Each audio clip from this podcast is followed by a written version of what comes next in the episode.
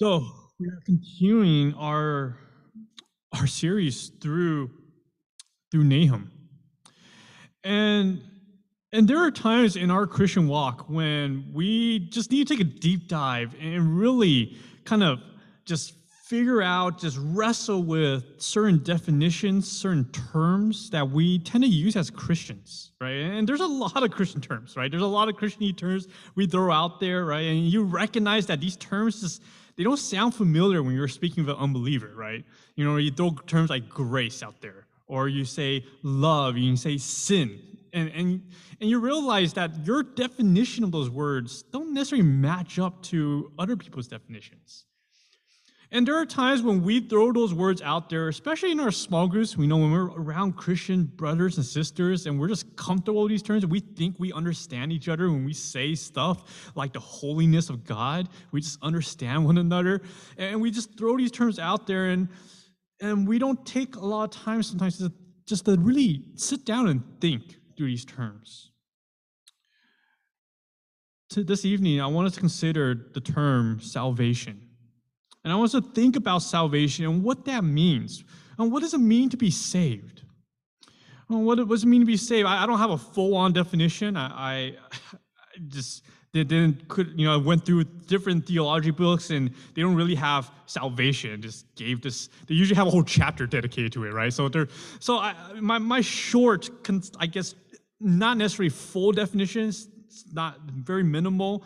I'll say to be saved means you are being set free from captivity and restored to your rightful position. Right? And so, so that's a that's a quick definition. There's definitely more to being saved than that, but there's definitely not less. Right? Again, to be saved is means you are free, set free from captivity and restored to your rightful position. And there's different implications around that. One implication is that you are in captivity.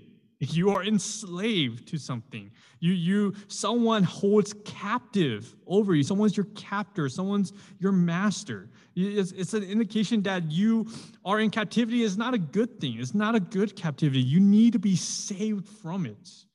Uh, there's also another implication of this that you also have a different purpose.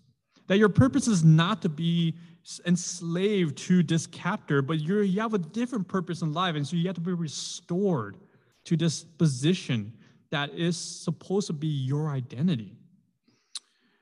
And, and all this is to say is that you must be saved from something for something.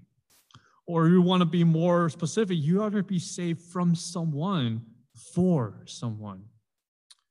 And what, what, I, what I'm trying to say with all this is that salvation itself, salvation comes with a cost. Salvation is not just about being, you know, if I'm going to let someone out of prison once and cool, and then a week later, this person's back in prison, right? It, it the salvation doesn't work that way. You don't just get freed out of prison, um, you know, over and over again. Salvation, as biblically defined, is about being freed forever. You're, you're freed out once and you're restored, and that's permanent. And what that means is that the captors must be destroyed, evil must be rooted out, oppression must be stopped. And that means there's, there must be some kind of judgment. When we talk about salvation, there must be some kind of judgment against these captors, against oppression, against evil, against sin.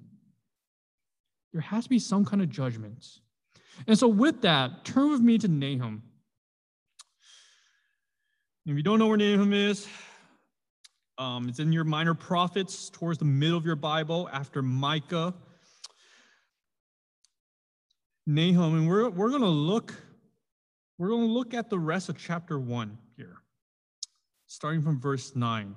So, Nahum chapter 1, verse 9 to 15. And we're going to take a look at this passage. And in this passage, we're going to find that God's glory, God's glory in salvation comes through judgment. Let's read text. Nahum chapter 1, starting in verse 9. What do you plot against the Lord? He will make a complete end. Trouble will not rise up a second time. For they are like entangled thorns, like drunkards as they drink. They are consumed like stubble, fully dried. From you came one who plotted evil against the Lord, a worthless counselor. Thus says the Lord Though they are at full strength and many, they will be cut down and pass away. Though I have afflicted you, I will afflict you no more. And now I will break his yoke from off you and will burst your bonds apart. The Lord has given commandment about you. No more shall your name be perpetuated. From the house of your gods I will cut off the carved image and the metal image. I will make your grave, for you are vile. Behold, upon the mountains, the feet of him who brings good news, who publishes peace. Keep your feasts, O Judah, fulfill your vows, for never again shall the worthless pass through you. He is utterly cut off. Now, this passage itself uh, there, there are two audiences here that God is speaking to. Now, I want to keep that in mind because it can get a little confusing, especially when the text uses the second uh, the second person pronoun, right? You. Who is you? Who is who is God talking to? And there's actually two audiences here. One is Nineveh, and the second is Judah. Right? So, so God here is speaking both, and when we have to take some time to actually just think about the text, about the words that's being used to find out who God is exactly speaking to. But in order to, to fully kind of get a grasp of this text, we have to get a little bit of the background of Nineveh themselves.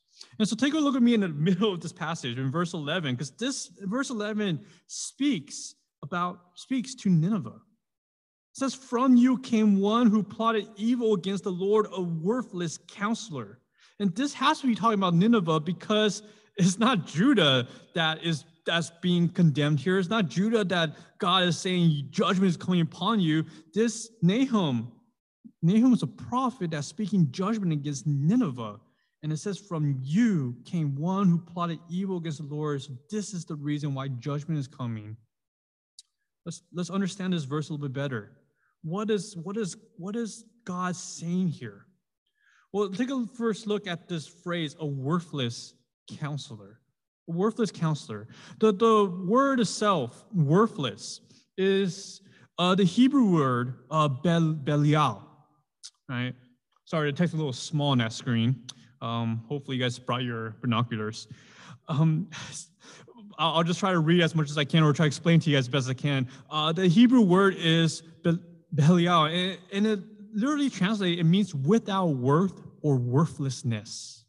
Without worth or worthlessness. So, so speaking about someone who is deceiving others, deceiving others to pursue, to follow, to worship worthless gods, because you become what you worship. If you worship worthless God, you yourself become a worthless one. Uh, this, this term, worthless, uh, describes not just Nineveh here, but it's, it's being used to describe uh, just anyone who leads people away from God to follow idols. We see this in Deuteronomy chapter 13, um, verses 12 to 14. Deuteronomy, as you guys know, is part of the Torah, it's part of the law given to Israel. And in that passage, it's telling Israel, hey, beware of those who try to lead you astray from worshiping me. Do not worship idols because they are worthless. Don't follow these worthless ones. There, um, a lot, there's a term they use a lot. It's called sons of worthlessness, sons of Belial. And so we see here that this the sense of worthlessness is it's, it's more than just talking about other religions out there, right? This, this is not just saying pagans asking you to worship, you know, the sun god and, and things like that. We're, we're not just talking about, you know, worshiping certain wooden objects. Um, but the term here, Belial worthlessness is actually being used more than just that, but even talking about those who commit sinful acts of abomination. So it's even talking about those who lead others into sin. And we see this more clearly in these other passages. For instance, Judges. In Judges chapter 19, verse 22, uh, it says this As they were making their hearts merry, behold, the men of the city, worthless fellows, surrounded the house, beating on the door. And they said to the old man, the master of the house, Bring out the man who came into your house, that we may know him. You see, these worthless fellows, these sinners in this city wanted to commit sinful acts to this visitor who was dwelling in this old man's house. These men, these worthless men, wanted to commit worthless acts of sin. The hmm? same word worthlessness was used to describe the sons of Eli. In 1 Samuel chapter 2, verse 12, uh, the sons of Eli were described as worthless men. And it says right after that, it's because they did not know the Lord. The sons of Eli were priests, and they they did not know how to offer worship, the right sacrifices to God, and so God condemned them. They were not fit to be priests of the Most High Temple, and so they were considered worthless fellows.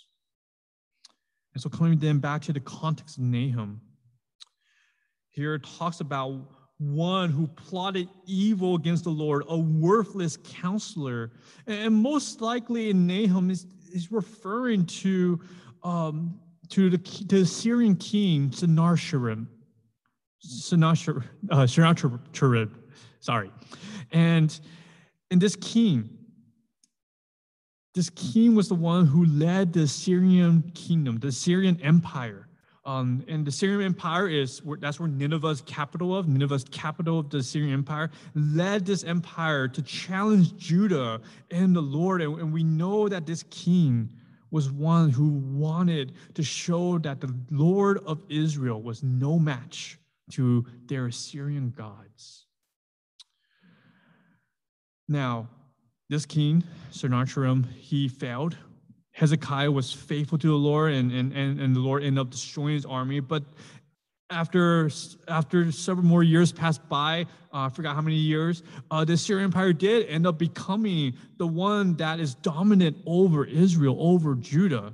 And, and as we find out more about this Assyrian Empire, right, as we find out more about Nineveh itself, we find out that the Assyrian Empire, Nineveh, as they conquered lands around them, they were filled with violence. They were filled with oppression.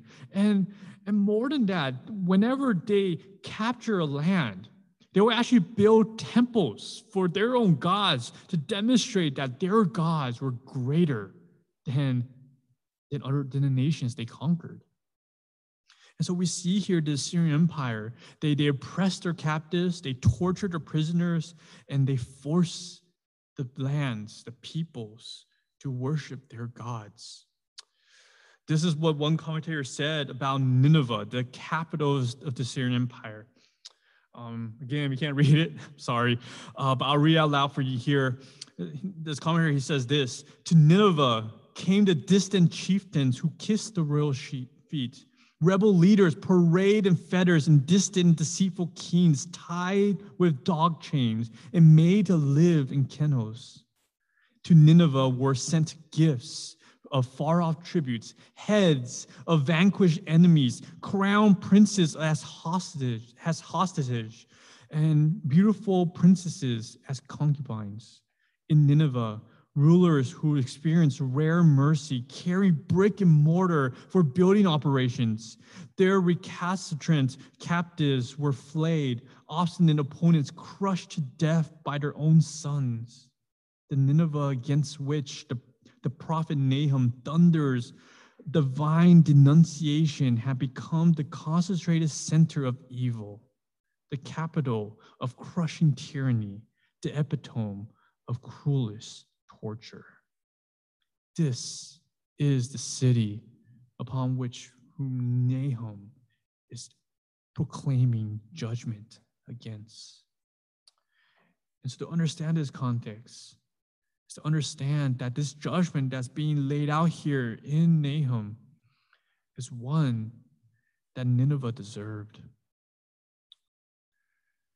And so this leads then to our next point is that we will see in this passage the complete end of Nineveh. And we see this in verse 9 to 10, and we see it later in verse 14. And in verse 9 to 10, um, here again, just to talk about who's being addressed here, I believe here that Israel here is being addressed. Judah is being addressed here, right? And, and Judah here, and the reason I believe that is because it's a, I believe it's a continuation from verse 8, which speaks to Judah. And in verse 9, when he says, What do you plot against the Lord? This here is talking about Judah. And, and so what is here, what is God trying to say here? What is God saying about Judah? Why in terms of this question, this rhetorical question? Well, this this verse is this one line is actually very difficult to translate. And the, the main the main word that God wants to leave for Judah here is to tell Judah, hey, do not doubt God. Do not doubt God. Uh, this, this rhetorical question here in verse 9 what do you plot against the Lord? Um, it's, it's actually more than, it's, not about plotting against the Lord. A better translation, in my opinion, is saying something like, What do you think towards the Lord? What do you think about the Lord? What do you think about Yahweh? The reason I believe that is because this one preposition here it's not necessarily translated as against, but it's rather it's rather a translation is a, is better as towards. And so, what do you think towards the Lord? What do you think about the Lord here? And when we understand why God's asking this, because when we think about Israel's predicament here, right, they're they're they're not standing face to face with their enemy. They're more like a scared puppy, right, cowering in fear in front of this alpha dog right? They recognize that the Assyrian Empire is powerful and they are no match to them, right? And we recognize power when we see it, right? When we look around and we recognize who's powerful and who's not. Uh, we recognize the power of CEOs, right? Titles. Titles matter. They hold rank. They hold power. We recognize power of politicians, right? They make laws. They can. They have money. They have power. We recognize even power of celebrities, right? Uh, there's certain fame and, and, and the platform you have gives you power. We understand even the power of public perception, what, what the public s- says, the majority voice. We understand power. And when you stand before someone who has power over you. And, and here in the case of Israel, stand before Assyria, who seems to hold their nation, their lives in, the, in, in their hands. I mean, what will you do? How will you think about this? In face of this insurmountable obstacle, do you then, would you doubt God? See here, God questions that. What do you think about Yahweh? What do you think about the Lord? And here the answer comes He will make a complete end. A complete end. Nahum here proclaims with utter certainty that Nineveh will fall, that God will win against his enemies. And this is great news. For the enemies against God's people are enemies of God, and God will not fail. This prophecy of judgment here against Nineveh becomes a prophecy of hope for his people. Because Yahweh, the God Almighty, is on their side. So we see here that he will make complete end. Such a complete end that this trouble will not rise up a second time. They will be destroyed, annihilated. And then we see in verse 10 kind of just what's going on. How is this being played out right now? And in verse 10, we see the we see two imagery here laid out. Uh, it says, it says, describing Nineveh, describing the Syrian Empire, says, For they are like entangled thorns, like drunkards as they drink. The entangled thorns here, uh, they, they represent the arrogance and stubbornness of Assyria. Right? It's, it's a wickedness that they portray that it becomes like an intertwined mess and it sticks there. It doesn't move. It's, it's complex. It's, it's rooted in. And there's no clear sense of morality. It's, it's dangerous. There's a bunch of thorns sticking everywhere. And then we, we sit here talking about drunkards. They're like drunkards as they drink. The drunkards represent their self confidence. Right? It talks about them being not being not paying attention, thinking that they got it all, that they're the ones on top. No one can touch them. Right? A historical tradition, uh, historical traditions uh, in terms of historians, uh, they actually they speak of how Nineveh's defenders, when they have studied the history of Nineveh, uh, they speak of how Nineveh's defenders would engage with riotous drinking, thinking that you know their their city, their walls, they're impenetrable. So they will go off drinking, get drunk, and not really protect the cities because they think they're all that. They think that no one can conquer them. And so they thought they were safe, they thought they were secure, and they thought that no one can challenge them at all. But what we see here in verse 10 is that they are like entangled thorns, they are like drunkards that they drink, but they will be consumed like stubble, fully dried. Well, what we see here is that what they're actually doing is they're building up to their own downfall. Uh, an empire that took decades to build will fall in a matter of days. God is building up his wrath against them. And this speaks back to what we saw earlier in verse 3 in chapter 1.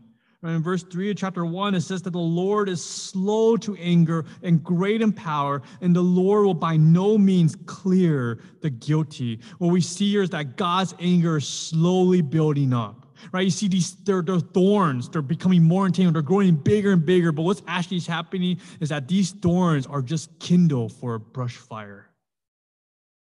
In the same way, when we look upon the wickedness of the world today, we look upon evil in the world today, we look upon pagans, and we look upon those who don't believe, and our hearts do break for them. But at the same time, when we think about the injustice, the oppression that's happening around us, we should also remember that the wicked today, they are also building up their own kindle for God's fiery wrath. They too will not escape judgment. We see this played out uh, when we studied First Thessalonians last year. We saw this right in First Thessalonians chapter two, verse 14 16. Uh, it talks. It says this, talking about persecution. It says, "For you suffered the same things from your own countrymen as they did from the Jews." Who killed both the Lord Jesus and the prophets, and drove us out, and displeased God and imposed all mankind by hindering us from speaking to the Gentiles that they might be saved. Here's the key. So, as always, to fill up the measure of their sins. But wrath has come upon them at last. We see in this passage that though persecution comes against the church, comes against the gospel, and there are those who are going to stop Christianity from spreading forth, from spreading out, they are just filling up the measure of their sins. And once that cup is full, God's wrath will be poured out. They're simply kindled to God's wrath. And so then coming back to Nahum, we see here that though Syrian empire may look mighty, may look great, God has a plan, and they will not stand. Nineveh, the, the, the keystone, the, the apex of the, empire, of the Syrian empire, the great city of Nineveh will fall. Then when we look at verse 14 of Nahum, and we look then here in verse 14, God now addresses Nineveh again. Addresses Nineveh again. And we see here the extent of God's judgment. The extent of God's judgment. And, and the word to Nineveh here from God is that their judgment will be permanent. Their judgment will leave them practically extinct. And there's three things that God points out here says here first, no more shall your name be perpetuated. Meaning, your name will not go will not go beyond this current generation. One commentator points out how the king of Syria during this time, uh, he prayed that his name will carry on through his sons and his descendants, right? This is something he wanted to do. He wanted his name to carry forth and that his line will continue on. And it's as if God here is speaking directly to the king of this time, saying, You will not last beyond this generation. Right? You, you think that you can go on beyond this? No, I have the final word. You see, God here, God here is going to cut off and utterly destroy Nineveh and the Syrian Empire so that not even the king and his line will continue. Then it says here, from the house of your gods, I will cut off the carved image and the metal image. And in other words, the idols here will fall. Right? Again, the Syrians, they will proclaim that the power and might of their gods are greater than all these other nations, including Yahweh of Israel. Yet in the end, these idols, like any other gods and idols, will fall in humiliation before the Lord because God, Yahweh alone, is the Lord, the sovereign Lord of all. And then it says here that he will make a grave out of them. That he that they will they will die and they will not rise again. That they will be buried and they will perhaps be forgotten. And the reason here of all this is because you are vile. That the direct translation of this is that you are of no significance.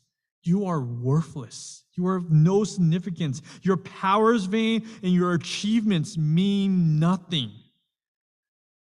And, and this is this is something that we should just take into heart here because the Assyrian Empire, great as they are, self confidence, right? Thinking that they have it all, that, that they, they answer to no one. The highest self esteem you can find. And yet, undermined just like that by God. And we think about you know, our culture today, and we think about the self-esteem issues, right? Our society, they want to give significance and affirmation to every vice, uh, to every person. Um, and, and, and yes, every human being does indeed have value, right? We, we recognize that as Christians. They do have value. Every person, every body has value. But the world and our society are seeking self-esteem and value all in the wrong places. Because at the end of the day, man's value comes from God and God alone. For we are created in the image of God. And so to pursue any, any other idol, to pursue any other idol, to pursue another name, making your own name away apart from God, is to pursue vanity, to pursue nothingness of no significance. And it will all end up in the grave with a blank tombstone what is there's no meaning behind anything else apart from God. And so we see all this judgment, condemnation, prophesied, promise to Nineveh. But this here this prophecy here is not just a prophecy of judgment, it's a prophecy of hope as well. And we have to remember that.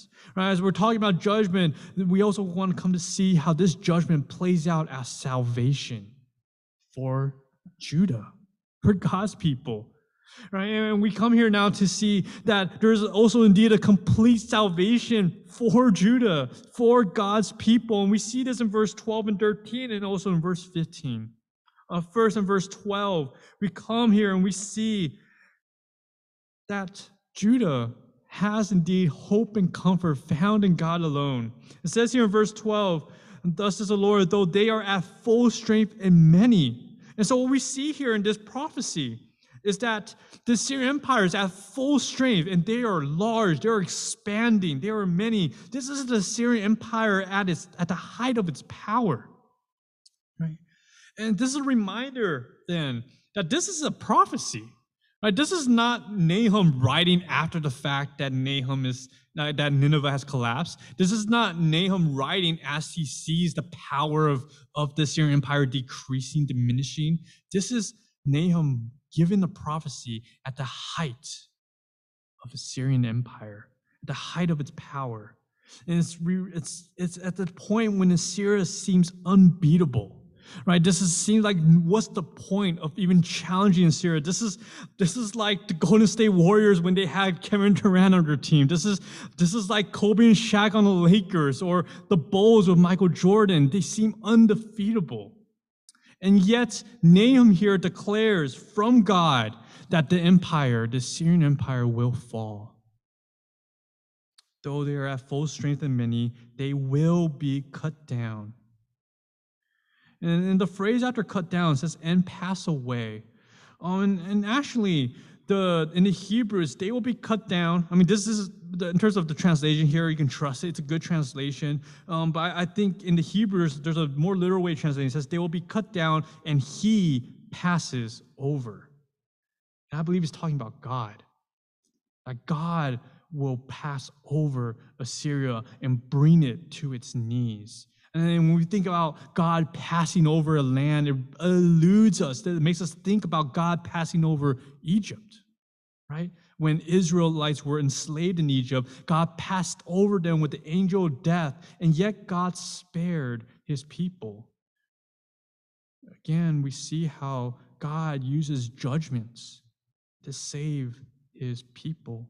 And in the same way, here with Nineveh, the promise here is that God will judge Nineveh and save his people. This reminds us that God is indeed in control, and He's in control of all suffering, of all afflictions.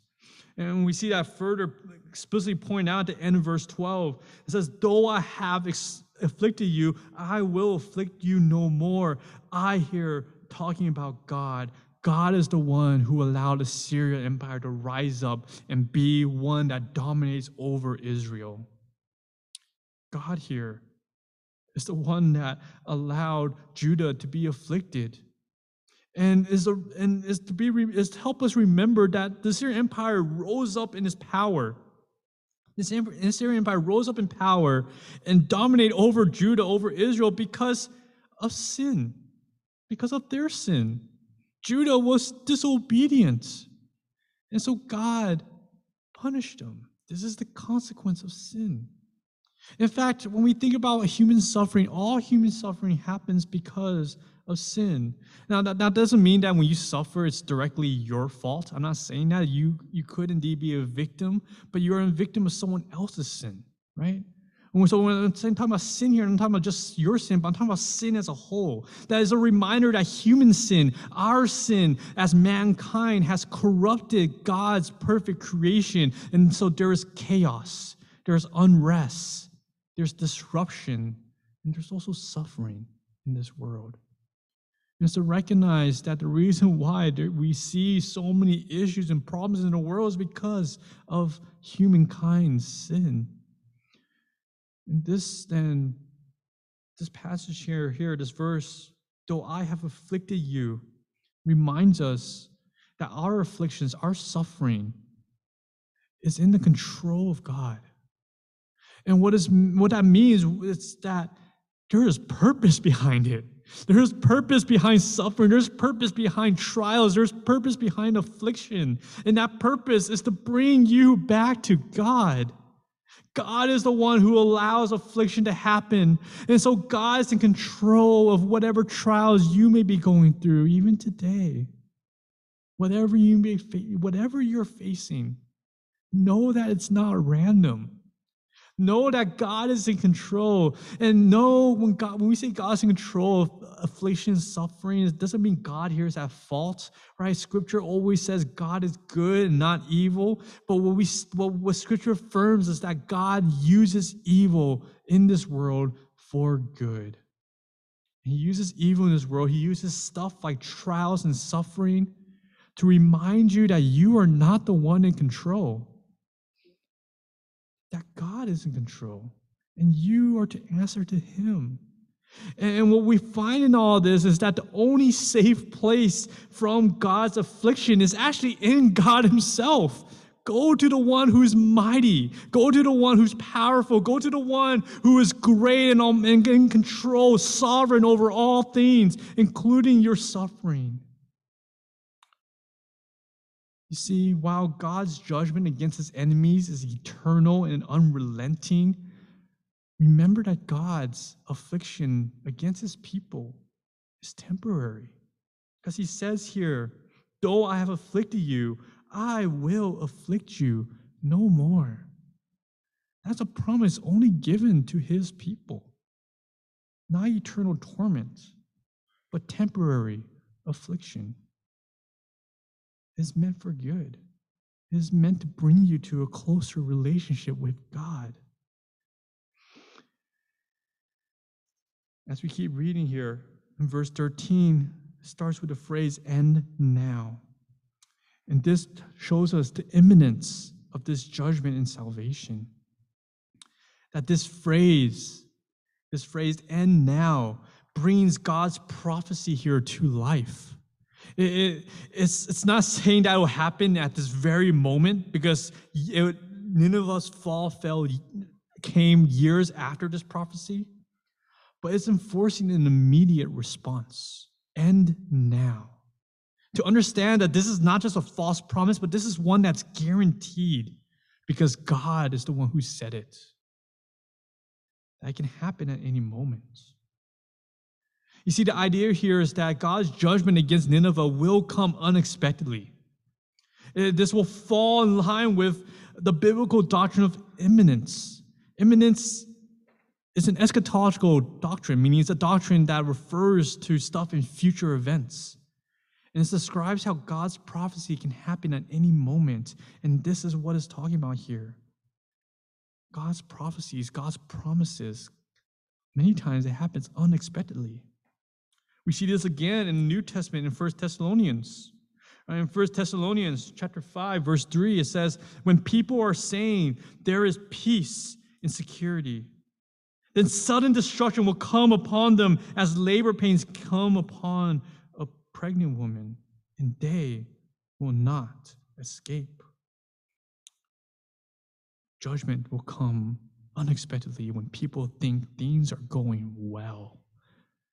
And yet, we are also reminded in this same passage in 1 Thessalonians that when judgment falls upon the wicked, it will be salvation for those who trust in the Lord. We jump to verse 9. It says, For God has not destined us, believers, for wrath, but to obtain salvation through our Lord Jesus Christ. This here is the great promise. This is the kind of comfort that Nahum is trying to encourage Israel with to remind them that this affliction is temporary, that God remains faithful to them, that the God who afflicts them is also the God who will redeem them. This is the same and true for you, whatever trials you may go through. And we see here that God's control of all things, both in your redemption and in your affliction. And God's control of all these things because in the end, it is God who gets the glory. God gets the glory as both judge and savior. We see here in verse 15, back in Nahum, Nahum chapter 1, verse 15, here is a praise, an utter praise to God for what he's doing. We see here first a joyous response from his people, telling them, Behold, Behold upon the mountains the feet of him who brings good news, who publishes peace, who publishes shalom. Right? When we talk about peace, we're talking about wholeness, a completeness, a quality of life that is that's just unfathomable. Behold this news. Hear and receive it and rejoice. You can rejoice today in the good promises of God. And so, Judah keep your feasts, meaning celebrates. Remember God's work of salvation. It hasn't happened yet, but yet do it. Keep your feasts and fulfill your vows. Remain faithful. Remain faithful. Remember your vows. Remember the covenant that you have with the Lord, the relationship that you share with Him. And then remember God's promise for he says, Never again shall the worthless pass through you. He is utterly cut off. Again, the word worthless here, Belial, is mentioned here. I believe here he's talking about the Assyrian Empire, talking about Nineveh. Because we do know that after the Assyrian Empire fell, uh, Israel actually did go into exile, um, but underneath the Babylonian Empire. And so, I, so does this this verse here, I mean, saying he's utterly cut off, he won't rise up again. I, I believe it's talking specifically about Assyria, talking specifically about Nineveh. And they'll be free from that. And what we see here in verse 15 we see in verse 15 is that salvation for Judah is not simply just being free from this oppression, being free from this danger that we find in the Assyrian Empire, but it's also about being restored, about being restored into a position where they can freely worship God, because that's what they were called to do. That's what they were meant to do. They were God's nation, God's people. They were to keep the feasts, fulfill the vows, to behold Him, to behold the great God. They are to be free to worship God, restored in the place where they can be a kingdom of priests in a holy nation. This year is God's promise of hope and comfort. And so, what we see through this whole passage, we see here that God's glory comes. God's glory comes by saving his people through fiery judgment. God brings his glory, brings glory to his name by saving his people through the fires of his judgment. We see here that as judgment falls, salvation comes as well. This year, we see as and when we talk again, coming back around to the introduction, we think about salvation. We cannot separate that from judgment. Judgment will come, but through judgments, God will redeem his people, save them, and restore them. And we see that most clearly portrayed in the New Testament, right? In the New Testament, we get this the idea, the image of the cross, and more than image, a reality, the historical event. The cross portrays the glory of Christ as he saves his church, not by removing judgment, but by taking it upon himself, the full wrath of God against your sins. Judgment falls but this time not upon a nation that's wicked, that deserves judgment. Judgment falls, your judgment falls upon an innocent man who doesn't deserve it. And yet he takes it on so that you may be free.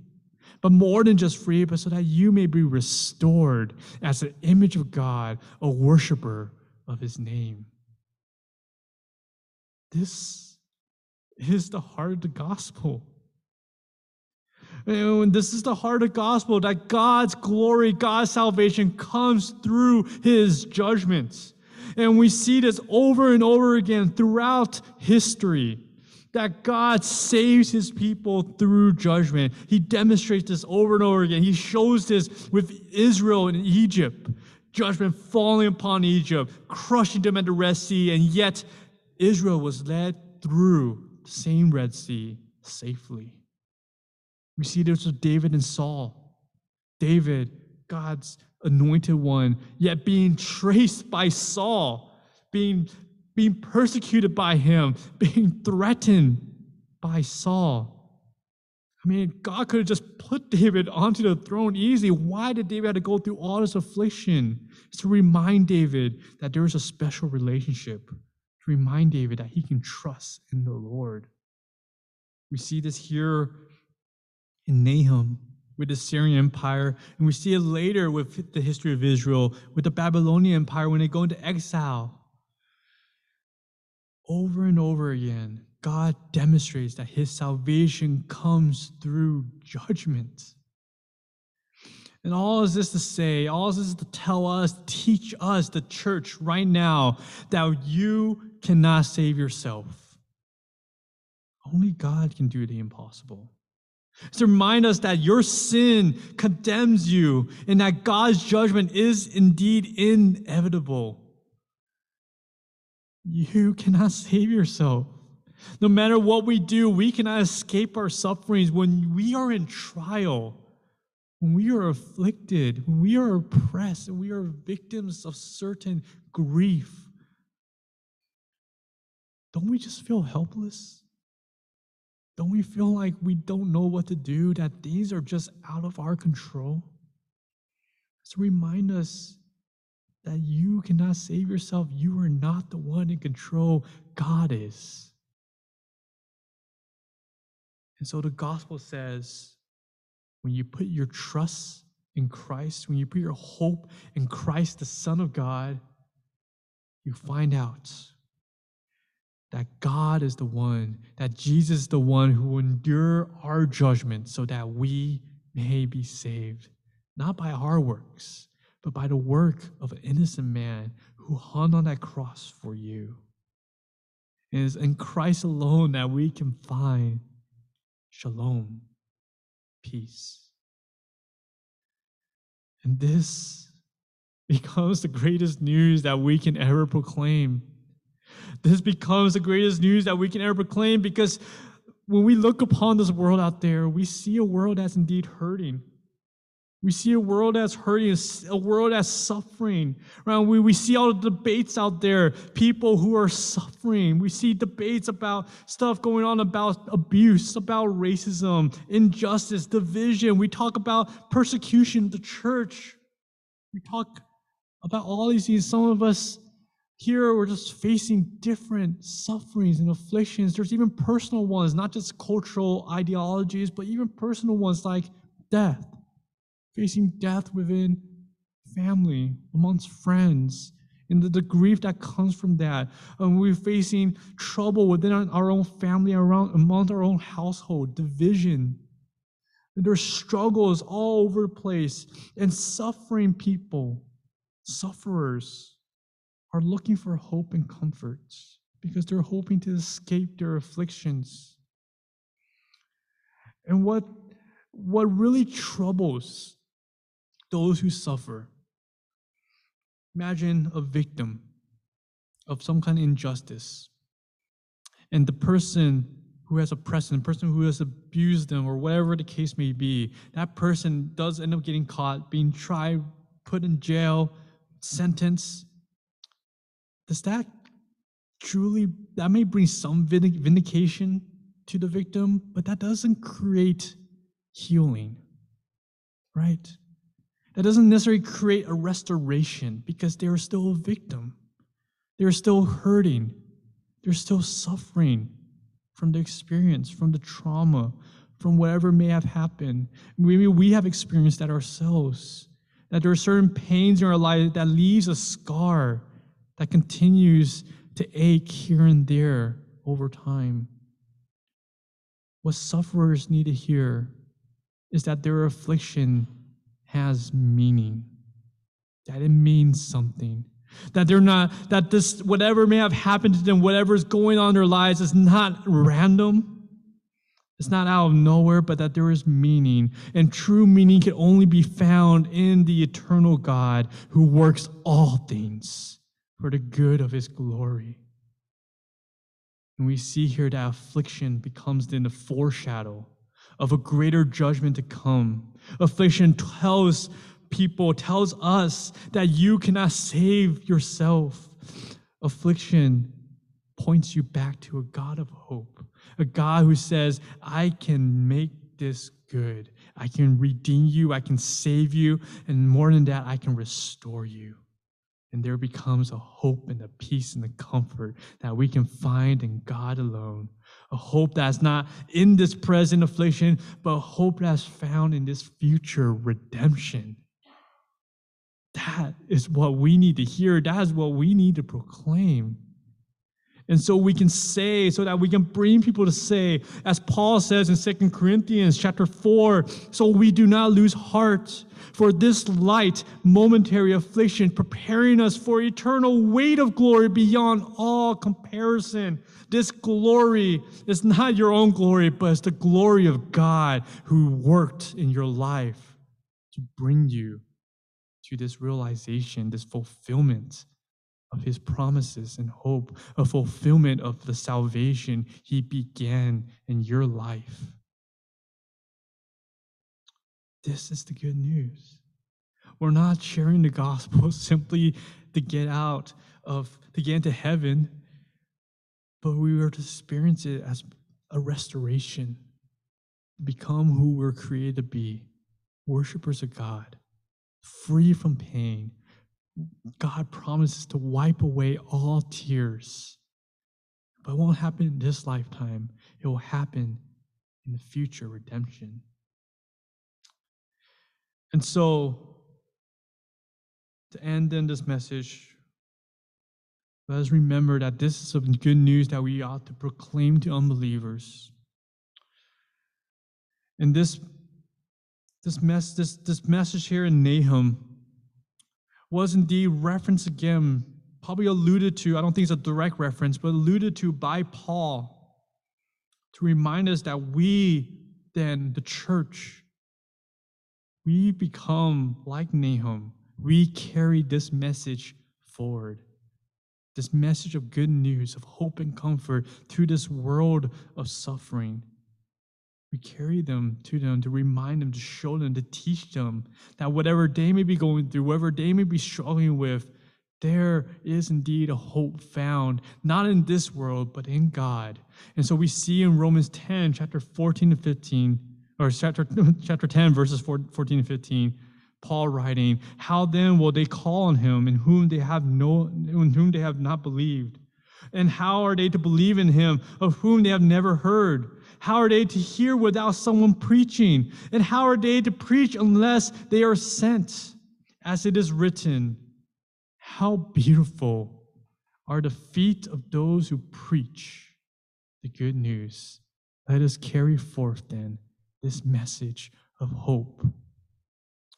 And this message of hope that comes through judgment but to show people that the judgment that was meant for them fell upon the cross where Jesus Christ hung. Let's pray. Father, we, we thank you for your grace that covers us, sustains us, carries us, that gives us confidence and courage, that reminds us that we stand upon solid rock and all other ground is sinking sand. Because, Lord, you, our rock, are in control.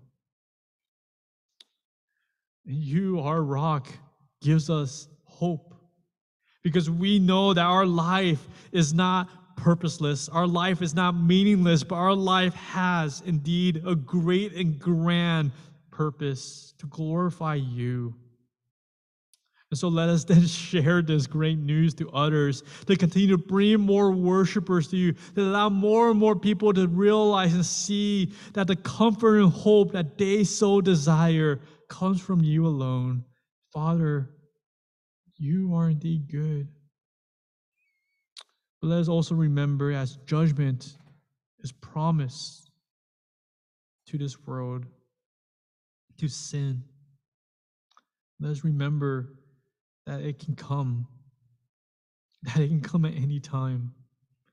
And so let us, Lord, just with a certain urgency, worship you, praise you, and proclaim your good news to others. And let us show them that the judgment to come, you have given us a solution in your Son, an answer to all things your son who died on the cross, was buried, and was raised again on the third day to show us that he has defeated death and sin. Your son, our hope and comfort. All that we can ever ask for. Lord, thank you for being a good God, a glorious God, a God who is both judge and savior. Let us continue to have our hope in you. And so be with us now as we go off into our discussion groups, as we continue to fellowship one another, whether we're here in person or online. Let us now continue to go forth in your spirits to be encouraged and continue to walk together in the name of Christ. I pray this in your holy and precious name. Amen